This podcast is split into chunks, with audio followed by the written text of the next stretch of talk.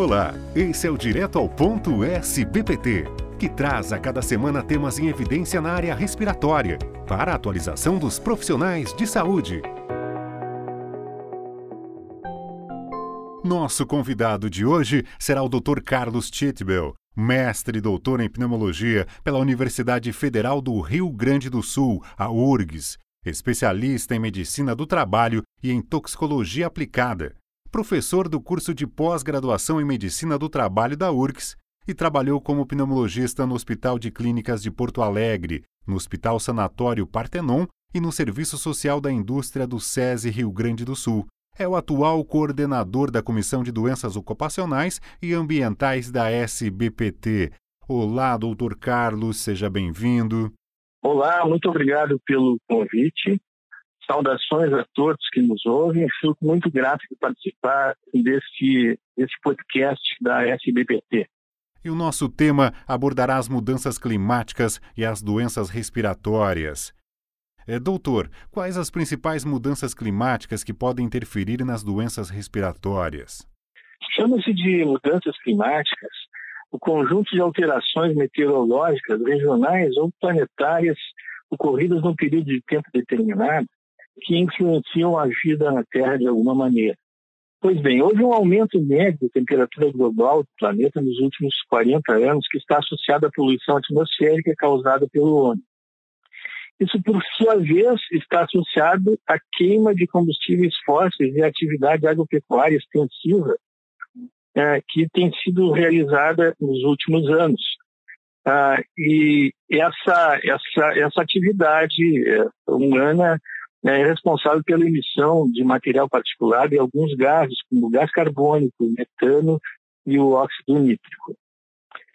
Esses poluentes, ao se acumularem na atmosfera, formam uma barreira que retém a energia térmica da radiação solar, causando o chamado aquecimento global, que é conhecido pelo fenômeno do efeito estufa, as consequências desse aquecimento são múltiplas, mas as que mais determinam ou agravam as doenças respiratórias são as ondas sazonais de calor, o incêndio de florestas e de cerrados, a frequência maior de tempestades e a maior disseminação de vetores de doenças tropicais.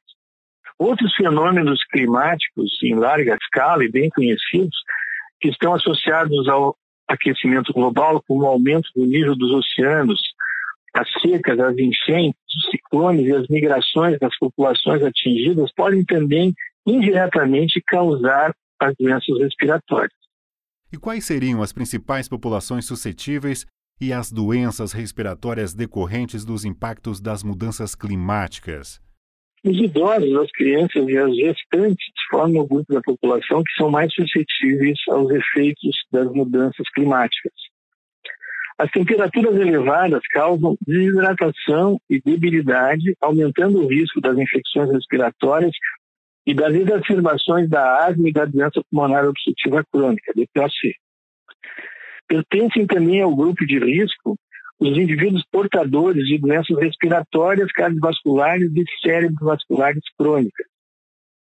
A população de baixa renda que mora nas periferias urbanas com alto da densidade demográfica e desprovida de cobertura vegetal, que pode amenizar as temperaturas elevadas, são mais atingidas pelas ondas de calor. Nas grandes cidades, esse efeito é agravado pela poluição proveniente das emissões de indústrias, usinas e do tráfego de veículos, que também contribui para as infecções respiratórias. As tempestades acompanhadas de descargas elétricas e ventos fortes fragmentam e disseminam as partículas do pólen das plantas e que, ao serem inaladas por indivíduos atópicos, causam doenças como rinite e asma alérgica.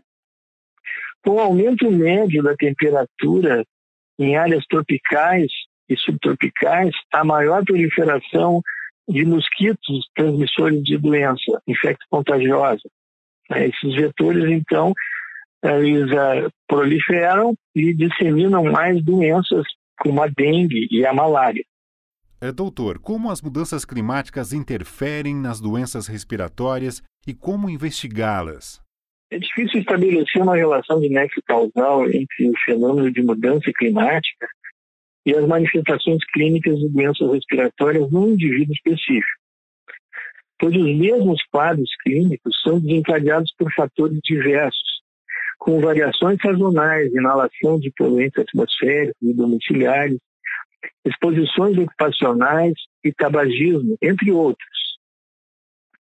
No entanto, os indicadores de morbidade e mortalidade, obtidos através de estudos epidemiológicos e de programas de vigilância em saúde, permitem avaliar o impacto sobre a população.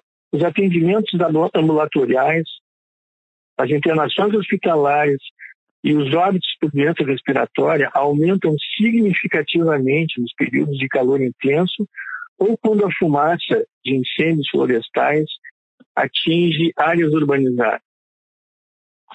Uma outra evidência é o surgimento recente de casos de malária e dengue em áreas subtropicais, onde antes essas doenças eram raramente identificadas. E, finalmente, qual é o possível impacto socioeconômico dessas mudanças climáticas no Brasil e no mundo? E o que pode ser feito para minimizar esses efeitos?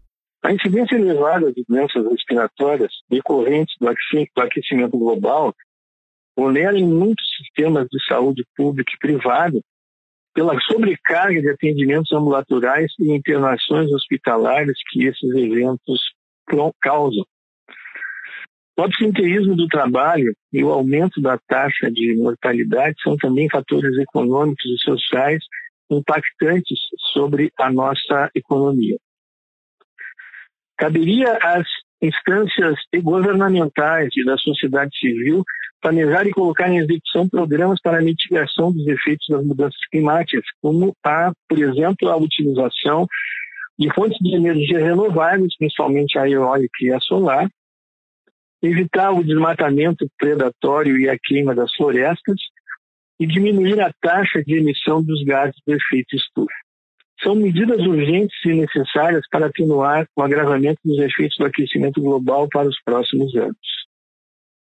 Quanto ao médico pneumologista, ele deve estar preparado para o aumento do número de casos de doenças respiratórias durante os diversos episódios de mudança climática, orientando seus pacientes a adotar as medidas possíveis de prevenção e tratamento. Assim encerramos mais esse podcast, agradecendo a sua participação, Dr. Carlos. Fico muito grato pelo convite que a SBPT me dirigiu e espero ter contribuído de alguma maneira para um maior esclarecimento sobre esse tema tão importante para a nossa época. Muito obrigado. Esse foi o Direto ao Ponto, um podcast da SBPT que traz conhecimento atualizado para você. Fiquem bem e até a próxima semana.